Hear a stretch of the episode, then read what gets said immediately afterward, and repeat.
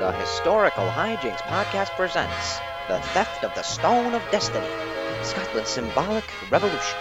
In this episode, we learn of the Stone of Scone and its historical significance to Scotland, the symbolism of its seizure and the plan that brewed in 1950 to take it home. Starring in alphabetical order Lewis Patterson as Ian Hamilton, Marco Prola as Alan Short, Sir Baz Can as Gavin Vernon, and Veronica Agamova as Kay Matheson. And now, without further ado, let us begin with the feature presentation.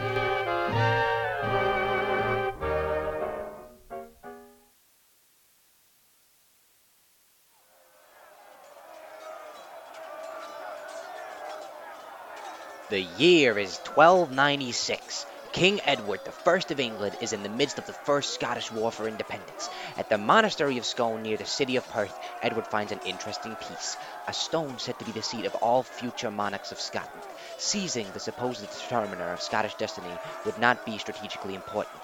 After all, it is just a piece of stone and not militarily important by any means. But Edward knew that the symbolic meaning of such a victory would demoralize the Scots.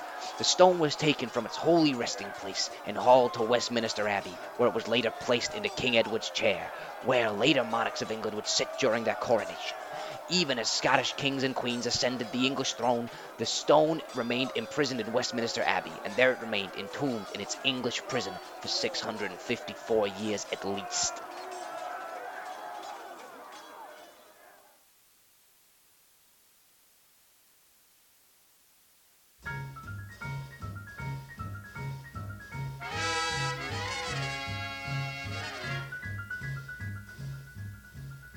Over six centuries after the Stone of Scone moved to England, students of Glasgow University, who were part of a Scottish Covenant Association, a group vying for home rule in Scotland, were hatching a plot to retrieve the stone from English hands.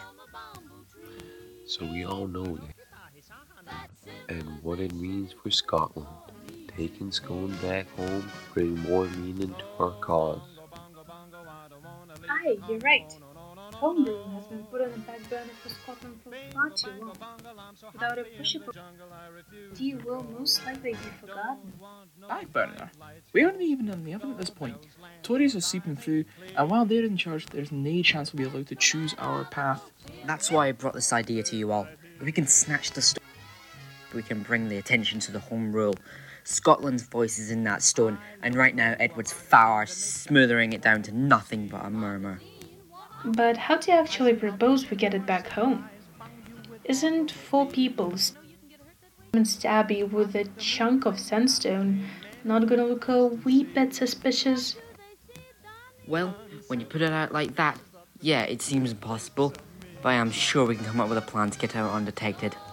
An idea was brewing, with Ian's wish for Scottish home rule and national pride fueling the development of a rough plan, with businessman Robert Gray providing the funding for the project. After two Ford Anglias were purchased and a roadmap set, the idea seemed to be coming together.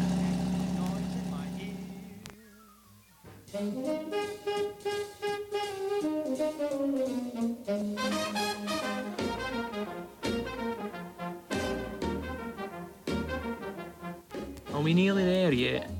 Bloody Earth has fallen asleep over here.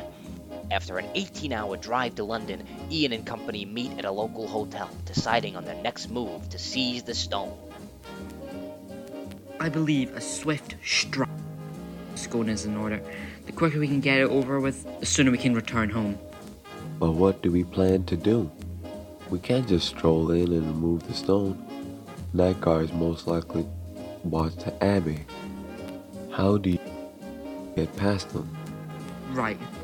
I'll scout it out, and you lot follow me when I get past the watchman. After convincing the group of his scout and strike strategy, Ian proceeds to sneak into the courtyard of the Abbey. Making his way carefully into the courtyard of the Abbey, Ian felt his way through the shadows looking for a possible entrance.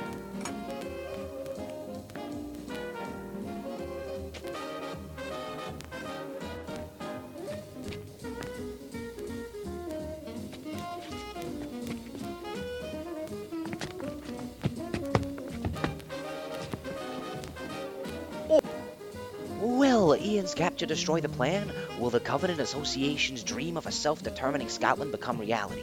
How will the stone be smuggled back to Glasgow? All these questions and more will be answered on the next episode of Historical Hijinks. Join us next time for some fascinating facts and terrific tales.